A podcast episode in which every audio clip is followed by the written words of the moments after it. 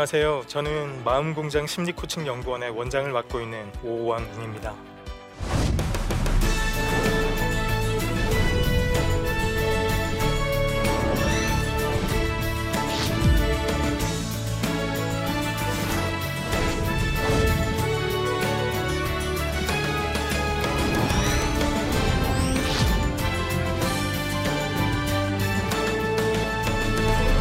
제가 하려고 하는 이야기는 영혼에 관련한 것입니다. 어, 요즘 우리는 함께 모여서 대면에서 예배를 드릴 수가 없지요.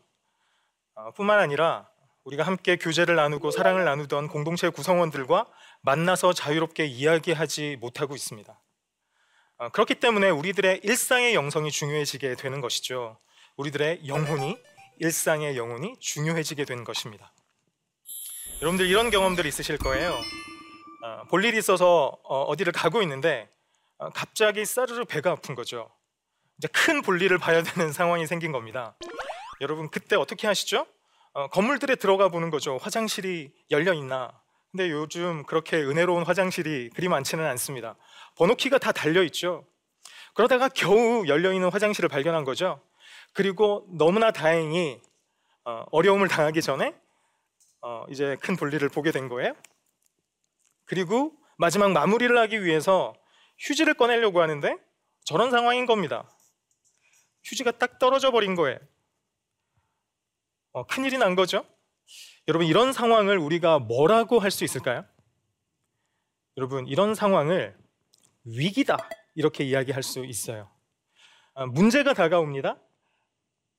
그 문제가 나를 압도하기 시작을 했어요. 그런데 어, 내 안에 그 문제를 해결할 수 있는 자원이나 힘이나 능력이 없어요. 주위를 둘러보았습니다. 나를 도와줄 수 있는 사람이 있나? 도와줄 수 있는 자원들이 있나 찾아봤지만 그런 것들이 없어요. 어떤 문제가 다가왔을 때 그것을 대처할 수 있는 힘이 내 안에도 없고 내 바깥에도 없을 때 우리는 마음의 평정을 잃어버리게 됩니다. 여러분 그때의 상태를 우리가 뭐라고 하느냐? 위기 어, 이렇게 이야기를 하게 되는 거죠. 코로나19는 우리에게 많은 위기를 만들고 있습니다. 어, 신체적 위기를 만들고 있죠. 우리가 몸에 바이러스가 감염될까봐 우리는 두려워하고 있습니다. 어, 뿐만 아니라 어떤 위기를 겪고 있죠? 물질의 위기를 경험하고 있기도 합니다. 소상공인들이 지금 정말 그 생존을 위해서 분투하고 있는 사실을 우리는 잘 알고 있죠. 또한 우리는 영혼의 위기를 경험하고 있기도 합니다. 저는 이 영혼의 위기가 우리에게 당면한 굉장히 중요한 과제라고 생각을 해요. 그런데 여러분, 영혼의 위기가 어떻게 오죠? 어, 제 이야기를 한번 드리려고 하는데요. 음, 제가 박사학위를 마치고 곧바로 제 모교의 교육대학원에서 강의를 맡았습니다. 종교심리학이라는 과목이었는데요. 어, 그 과목에 조교 한 명이 있었어요. 어, 지금 제 아내가 되어 있는 사람인데요. 그 아내가 저와 결혼한 이유가 있습니다. 제 아내가 저와 결혼한 이유는 한 가지 이유 때문이었는데요. 제가 아이를 좋아한다는 것 때문이었습니다. 아내가 그렇게 생각한 이유가 있는데요. 아내는 어린 시절 매우 거친 삶을 살아야 했습니다. 왜냐하면 아버지가 매우 거친 분이었거든요. 그래서 아이를 좋아하는 남자를 만나서 아이를 많이 낳고 다복한 가정을 이루면 아, 내가 어, 정말 새로운 하나님의 은혜 속에서 아름다운 삶을 살 수 있겠구나. 그런 기대를 했겠죠. 저는 충분히 그런 기대를 할 수 있다고 생각을 합니다. 그런데 여러분, 얼마 동안 자연 임신이 되지 않으면 난임이라고 어, 이야기하는지 여러분 아시나요? 1년 동안 자연 임신이 되지 않으면 어, 그건 난임이라고 어, 우리가 이야기를 합니다. 1년이 지나도 아이는 생기지 않았어요. 2년이 지나도 아이는 생기지 않았습니다. 3년이 지나도 아이는 생기지 않았어요. 정말 많은 난임 병원을 다닌 것 같아요. 그러고 알게 되었습니다. 저에게 굉장히 심각한 문제가 있는 거예요. 제가 그 이야기를 의사로부터 들었을 때 저는 굉장히 절망적이었습니다. 의사가 권하는 어, 다양한 시도들을 했지만 그 모든 것은 어, 효과가 없었고 어, 결실이 없었습니다. 오히려 아내는 저를 위로했어요. 괜찮다고. 우리 둘이서 더 행복한 삶을 살자고. 어, 그러나 제 아내의 얼굴을 봤을 때 어, 영혼이 사라진 듯한 그런 고통을 느낄 수 있었습니다. 아내는 우울해지기 시작을 했어요. 그렇죠. 인생의 꿈이 산산조각이 났으니 우울하고 힘들 수밖에 없었겠죠. 저는 아침에 또한 새벽에 아내의 울음소리를 듣고 깨어나야 했습니다. 아내는 굉장히 심각한 우울증을 앓고 있었습니다. 어, 뿐만 아니라 어, 심각한 불안 증세도 어, 경험하고 있게 있고 있다는 사실을 제가 알게 되었습니다. 아내는 약을 먹기 시작을 했는데요. 증상은 그것으로 끝나지 않았어요. 아내는 급기야 말을 하지 못하게 되었습니다. 실어증을 경험하게 된 것이죠. 말을 하려고 애를 썼지만 그러나 말을 하지 못하는 아내를 보는 저는 고통스러웠습니다. 그때 제가 하나님 앞에 물었습니다. 하나님, 왜 저에게 이런 상황을 허락하시는 겁니까? 어, 왜 저에게 이런 일들이 일어나죠? 제 아내에게 왜 저런 일들이 일어나야 하는 것입니까? 질문했지만 어, 저는 답을 얻을 수가 없었습니다. 어떤 분은 저에게 와서 어, 이렇게 말씀하셨어요. 한나의 기도를 알지 못하세요? 열심히 기도하고 끝까지 기도하면 하나님께서 들어주세요. 더 기도하세요. 그 말은 저에게 비수와 같았습니다. 너무 고통스러웠어요. 저는 아무리 아무리 제 고통의 의미를 찾으려고 해도 목사인 저도 그 의미를 찾기가 어려웠습니다. 제 아내도 마찬가지죠. 영혼의 위기는 우리가 마주한 고통에 이름을 붙일 수 없을 때, 또한 그 고통의 의미를 누군가에게 제대로 이야기할 수 없을 때, 여러분 발생하는 것입니다. 그것이 영혼의 위기인 것이죠. 여러분 우리들 주변의 공동체가 왜 존재할까요? 교회 공동체가 왜 존재합니까? 여러분들의 가정 공동체가 왜 존재하죠? 어, 저는 공동체의 존재 이유는 왜라는 질문에 함께 머무는 것 그것이 존재 이유라고 생각을 해요. 하나님, 왜 내가 이런 상황을 경험해야 되죠? 하나님, 왜 내가 이런 일을 겪어야 하는 것입니까? 이렇게 질문할 때, 이 왜라는 질문에 대한 대답을 얻지 못할 때, 공동체가 필요한 것입니다. 이 공동체는 그 질문에 쉬운 대답, 쉬운 솔루션을 주는 것이 아니라 그냥 그 질문과 함께 몸부림치며 함께 견뎌주는 거죠. 의미가 생기기까지, 의미가 너무 자연스럽게 그 고통받는 사람에게 다가올 때까지 그 공동체는 그 사람과 함께 머물러 주는 겁니다. 어, 사진작가 이시우 씨는 이런 이야기를 했어요. 아픈 곳이 몸과 세상의 중심이다. 여러분들의 공동체의 중심은 어디입니까? 상한 영혼이 있는 곳, 아픈 영혼이 있는 곳, 그곳이 공동체의 중심인 것이죠. 여러분, 여러분들이 아픈 영혼을 돌보죠. 왜라는 질문을 하며 대답을 찾지 못하는 그 영혼들과 함께 머물고 있죠. 그러면 그 고통받는 사람은 여러분들의 얼굴 속에서 하나님의 얼굴을 보게 돼요. 저는 그것이 제사, 제사장적 삶의 모습이라고 생각을 해요. 어, 저는 그것이 선교라고 생각을 합니다. 우리가 아픈 영혼을 돌보는 것은 다름 아닌 선교인 것이죠. 카라가 그런 의미입니다. 누군가 고통받는 사람과 함께 어, 몸을 함께 떠는 것, 그것은 누군가의 고난에 함께 동참하는 것이죠. 어, 그래서 영혼 돌봄의 의미를 저는 이렇게 정의합니다. 고통을 제거해 주는 것이 아니라 고통과 함께 머무르고 그 고통이 가진 의미를 함께 상상해 내는 것. 쉽게 네 고통의 의미는 이래. 하나님께 기도하면 이렇게 그 고통이 사라질 거야 라고 말하는 것이 아니라 그 사람의 삶을 신학적으로, 신앙적으로, 윤리적으로 해석해 주는 것이 아니라 그 사람이 그 고통에 대한 의미를 상상해낼 때까지 함께 머물러 주는 것. 저는 그것이 영혼 돌봄의 핵심이라고 생각을 합니다. 이렇게 영혼 돌봄을 하기 위해서는요, 우리가 구체적으로 삶에 실천할 수 있는 기술이 필요합니다. 첫 번째 기술은요, 어, 읽기의 기술입니다. 읽기의 기술. 어, 독서도 아닌데 읽기의 기술이 어, 무슨 말일까 이렇게 의아해 하시는 분들이 계실 텐데요. 이 방송을 시청하시는 많은 분들이 뭐 소파에 앉아서 TV를 보시거나 의자에 앉아서 TV를 보실 것 같은데요. 여러분 혹시 그 의자에 앉으실 때 이런 생각을 하셨나요? 어, 의자에 미안해. 내가 한 달 전보다 2kg 정도가 쪘어. 좀 견뎌주지 않겠니? 뭐, 한 시간 정도면 다 볼수 아, 있을 것 같아. 제발 좀 견뎌줘. 미안하지만. 혹시 이런 생각을 하셨나요? 만약 이런 생각을 하신 분들이 있다면 여러분들 어, 얼른 상담을 받아봐야 합니다. 그런 생각하지 않죠. 왜요?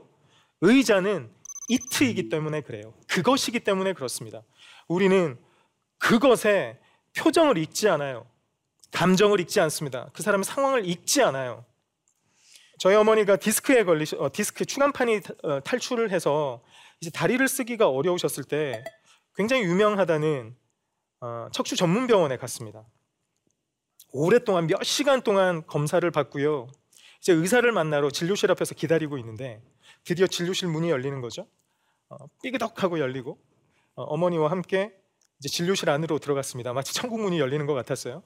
그리고 저희 어머니는 뭔가 상황이 심상치 않은 것 같다고 느끼고 그 의사 선생님의 입술만 보고 있었어요. 어떤 말씀을 하실까? 근데 그 의사 선생님이 이런저런 말씀을 하시더니 마지막으로 이렇게 이야기하고 진료가 끝났습니다. 척추가 너덜너덜하네. 수술하지 뭐. 그 이야기를 듣고 어, 저희 어머니는 어, 너무 놀라셔서 눈에 그렁그렁 눈물이 고이셨어요. 어, 아마 그 의사 선생님이 그날 많이 피곤하셨었나 봐요. 저는 그렇게 믿고 싶어요. 세상에 참 좋은 의사 선생님들이 있는데요. 아, 그분도 좋은 선생님인데 아, 그날 그냥 저에게 그랬겠거니 저는 그냥 그렇게 생각하고 있었어요. 근데 누군가의 척추가 너덜너덜하다 이런 말을 어떻게 할 수 있죠? 그 사람이 이트일 때 할 수 있어요. 그 사람이 그것일 때 그렇게 할 수 있어요. 나는 너의 표정을 읽지 않아. 나는 너의 감정을 읽지 않아. 나는 너의 상황을 읽지 않아. 그 사람은 이트인 거죠. 여러분, 나와 그것의 관계 속에서는 어떤 영혼의 치유와 회복이 일어나지 않습니다. 영혼 돌봄은 일어나지 않아요.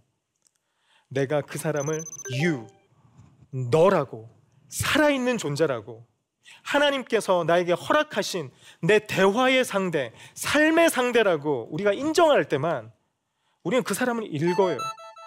그 사람의 변화를 읽는 거죠. 우리가 하나님의 존재를 주로 옆에 있는 사람을 통해서 느끼게 되는데요. 우리가 누군가를 그렇게 잘 읽어주면 그 사람의 변화를 읽어주면 그 사람의 감정을 읽어주면요. 그 사람은 하나님의 임재를 경험할 수 있게 되는 거예요. 바로 이것이 읽기의 기술입니다. 여러분 평상시에 연습할 수 있어요.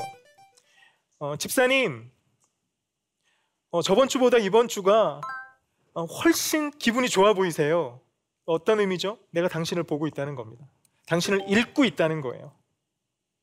영호야, 어, 저번 주에 만났을 때보다 오늘 왜 이렇게 우울해 보여? 무슨 일이 있는 거야? 내가 너를 읽고 있다는 겁니다. 근데 여러분들 주위를 한번 보세요. 아무도 읽어주지 않는 영혼들이 있어요. 여러분, 그렇게 상한 영혼들이 아까 제가 뭐라고 이야기를 했죠? 공동체 중심이라고 말씀을 드렸잖아요. 어, 그 중심들이 제대로 돌봄을 받고 있지 못한 겁니다. 부재의 느낌 속에 살아가게 되는 거죠. 그렇기 때문에 이 읽기의 기술은 영혼 돌봄에 있어서 매우 중요한 기술입니다. 이 영혼 돌봄의 기술 두 번째는요, 공감의 기술입니다. 공감의 기술. 공감 우리가 일상적으로 참 많이 듣는 단어인데요. 좋은 말이 사람을 변화시킬까요? 여러분 참 좋은 말이 우리의 인생을 우리의 영혼을 변화시킵니까? 우리가 그렇지 않다는 것을 너무 잘 알고 있어요. 우리는 성경에서 가늠한 여인에 관련한 이야기를 잘 알고 있습니다. 가늠한 여인이 그 현장에서 붙잡혀서 어, 예수님 앞에 어, 패대기 쳐진 거예요. 그리고 많은 유대인 남자들이 남자들이 어떻게 하고 있었죠? 그 손에 손마다 돌을 들고 서 있었습니다. 그 여자에게 던지려고요. 어, 그들이 손에 돌을 쥔 이유는 어, 아주 분명합니다. 이 여자가 구약의 율법을 어겼기 때문입니다. 그들은 신학적 판단이 신앙적 판단이 끝났어요. 그래서 그 사람에게 돌을 던지려고 하는 것이죠. 우리가 어떤 사람을 바라볼 때 이렇게 신앙적, 신학적 판단을 하고 당신은 30점이야, 당신은 45점이야, 이렇게 점수 매기기 시작하면 우리는 그 사람을 결코 공감할 수가 없어요. 예수님이 어떻게 하셨나요? 예수님도 이 여인이 분명히 율법을 어긴 것을 잘 알고 계셨어요. 그런데 예수님은 처음부터 이 여자를 판단하지 않으셨습니다. 오히려 이 여자를 책임지시려고 했고 이 여자의 고통에 응답하려고 하셨습니다. 공감하려고 하신 거죠. 이 여자의 수치심, 이 여자의 두려움, 그것을 예수님은 읽으신 거예요. 여러분, 누군가를 좋은 길로 인도하는 것, 잘 가르치는 것도 중요합니다. 그것도 반드시 우리의 삶에 필요한 것이죠. 그러나 영혼 돌봄은 타이밍이 그 진수예요.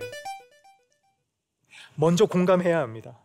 여러분, 예수님도 이 여성을 지켜주시고 돌봐주신 이후에 다시는 이 죄를 짓지 말라고 말씀하셨어요. 그 후에 그 사람을 인도하실 수 있었던 거예요. 그렇기 때문에 우리가 영혼을 돌볼 때 먼저 공감을 하는 게 너무너무 중요한데요. 저는 공감을 이렇게 정의합니다. 그 사람의 존재와 상황을 윤리적으로, 신앙적으로 평가하지 않고 있는 그대로 수용하여 그 사람의 세계에 함께 머무르고 함께 신음하며 함께 몸을 떠는 것. 그것을 헬라어로는 에포케, 판단 중지 이렇게 표현을 하는데요. 저는 이것이 공감이라고 생각을 해요. 이러한 공감에는 형식이 있습니다. 먼저 아까 읽기의 기술에서 이야기했던 것처럼 누군가의 존재를 잘 관찰하는 거죠. 무엇이 바뀌었나?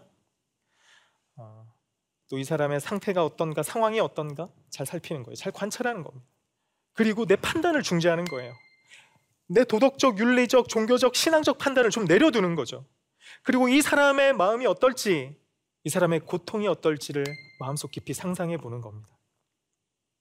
그러면 그 사람의 영혼에 무게가 그 사람의 영혼이 얼마나 상했는지 나에게 고스란히 느껴지기 시작을 하죠. 그러면 이야기를 하는 겁니다. 얼마나 고통스러우셨어요? 얼마나 외로우셨습니까? 얼마나 힘이 드셨어요? 라고 나는 그 사람을 공감할 수 있게 되는 거예요. 여러분, 공감이 아닌 게 있어요. 그것은 첫 번째 자의적인 해석입니다. 어, 떤 사람들이 저에게 와서 어, 말을 하지 못하는 아내를 돌보는 저에게 와서 목사님을 크게 쓰시기 위해서 하나님께서 당신에게 그런 고통을 주는 것입니다. 여러분 이런 해석을 하는 사람들이 예, 있어요. 여러분 이런 자의적인 해석을 멈추셔야 돼요. 이것은 공감이 아닌 것이죠. 이것은 공감을 적대하는 것입니다. 또한 이런 분들이 있어요. 나도 비슷한 아픔을 경험해 봤는데 내가 비슷한 어려움을 겪어 봤는데 이렇게 이렇게 하니 잘 극복할 수 있더라고.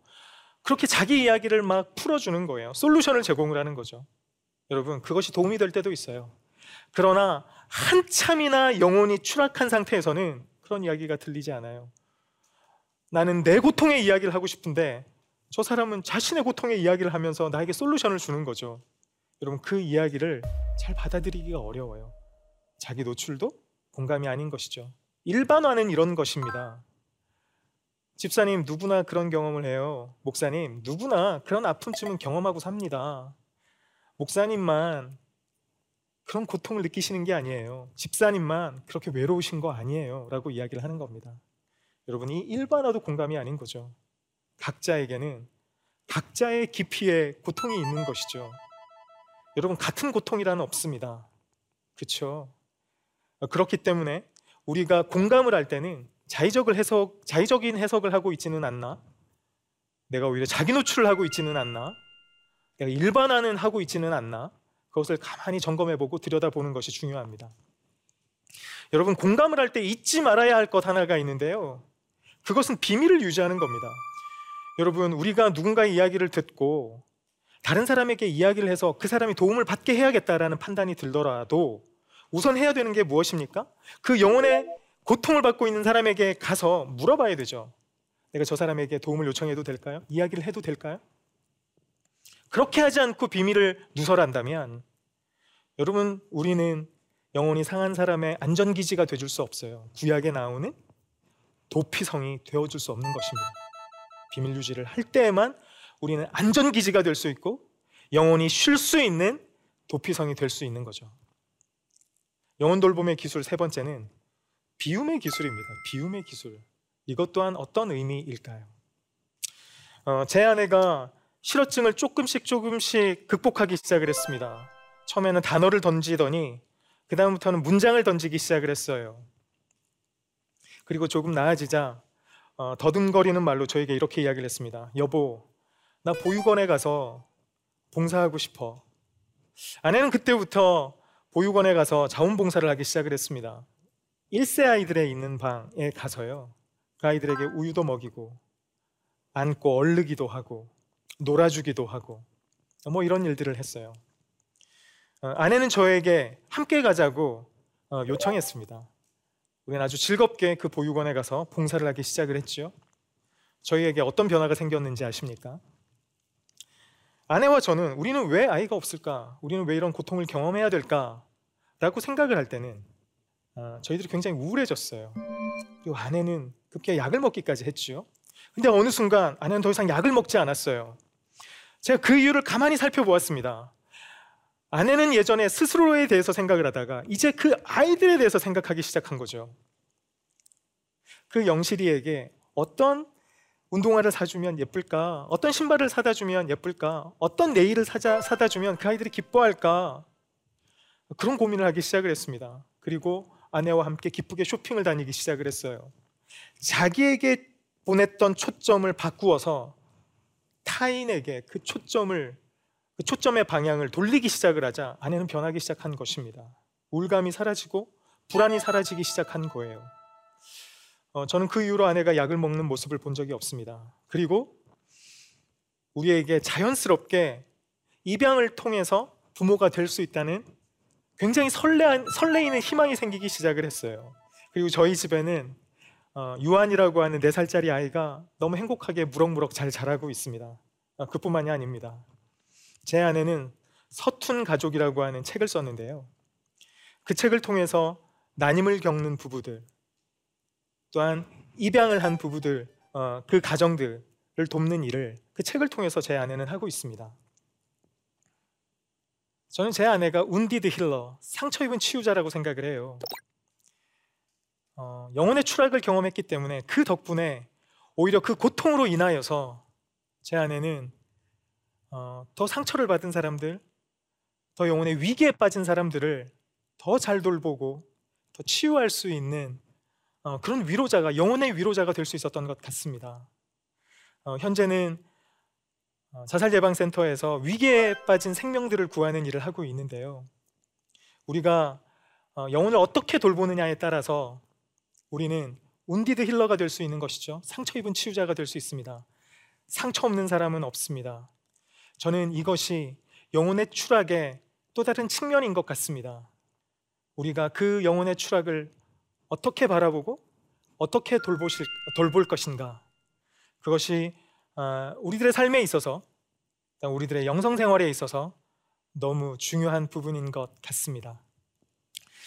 아, 오늘 제 강의는 어, 어, 여기까지 하려고 하는데요. 어, 제가 먼저 한번 질문을 받아볼까요? 위태로운 상황에 처한 사람일지라도 돌봄이라는 당근과 현실적 조언이라는 채찍을 적절하게 섞는 것이 좋을 것 같은데요. 그저 따뜻한 마음으로 품어주는 것만이 정답일까요? 아니요, 그렇지 않습니다. 어, 누군가를 따뜻한 마음으로 공감하고 돌보는 것도 굉장히 중요한데요. 예수님도 때로는 분노하시기도 하셨어요. 어, 사람들을 가르치기 위하셔서. 위해서 말이죠. 어, 제가 드린 말씀은 타이밍에 관련한 것입니다. 우리가 누군가의 삶을 변화시키기 위해서는요, 먼저 공감하고 그 사람의 고통의 자리에 함께 머무르는 게 먼저 우선해야 된다는 거예요. 그렇게 따뜻한 공감이 이루어지고 나면 비로소 그 사람의 삶의 변화를 위한 인도나 지도, 안내를 할 수 있다는 거죠. 어, 여러분에게 부탁드리고 싶은 것은 무엇이냐면 그 타이밍을 잘 맞추셨으면 좋겠다. 먼저 따뜻한 공감이 우선이다. 그것을 꼭 기억해 주셨으면 좋겠습니다. 아, 오늘 어, 여러분들 어, 긴 시간 강의를 경청해 주셔서 감사하고요. 제가 영혼 돌봄에 기술이라는 표현을 썼습니다. 기술을 표현하는 많은 영어 단어가 있죠. 저는 그 단어들 중에 아트라는 단어를 좋아합니다. 예술이라는 뜻이죠. 하나의 예술 작품이 만들어지기 위해서는 수많은 예술가의 연습과 훈련이 필요한 것입니다. 제가 오늘 짧게 세 가지의 영혼 돌봄의 기술에 대해서 말씀을 드렸는데요. 연습이 필요한 거죠. 어, 제 마음의 소망이 있는 것은 이 방송을 시청하는 모든 이들이 매일매일 일상에서 이런 영혼 돌봄의 연습을 하셨으면 좋겠어요. 그리고 여러분들의 삶이 예술 작품으로 만들어지는 그런 은혜의 기적들이 일어났으면 참 좋겠습니다. 네, 끝까지 오늘 제 강의를 경청해 주셔서 감사합니다.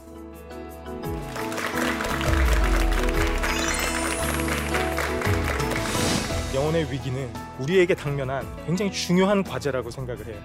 그래서 영혼 돌봄의 의미를 저는 이렇게 정의합니다. 고통을 제거해 주는 것이 아니라 그 고통이 가진 의미를 함께 상상해내는 것. 이렇게 영혼 돌봄을 하기 위해서는요. 구체적으로 삶에 실천할 수 있는 기술이 필요합니다. 첫 번째 기술은요.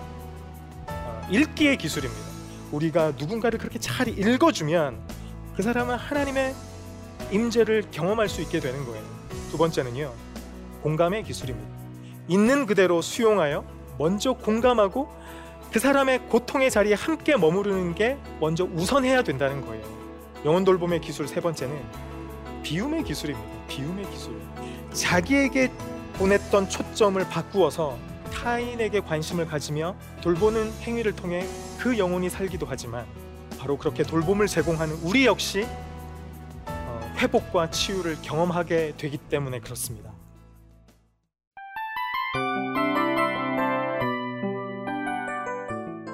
이 프로그램은 청취자 여러분의 소중한 후원으로 제작됩니다.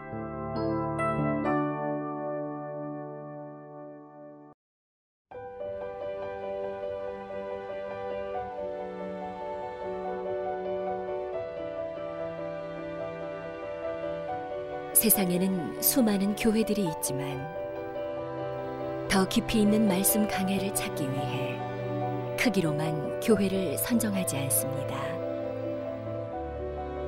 보다 좋은 영적 콘텐츠를 더 많이 나누기 위해 방송비를 받지 않습니다. 1년 365일 복음만 전하고 싶어서 우리는 광고를 하지 않습니다. 온누리의 복음을 땅끝까지 CGN TV와 함께 땅끝 선교사가 되주세요.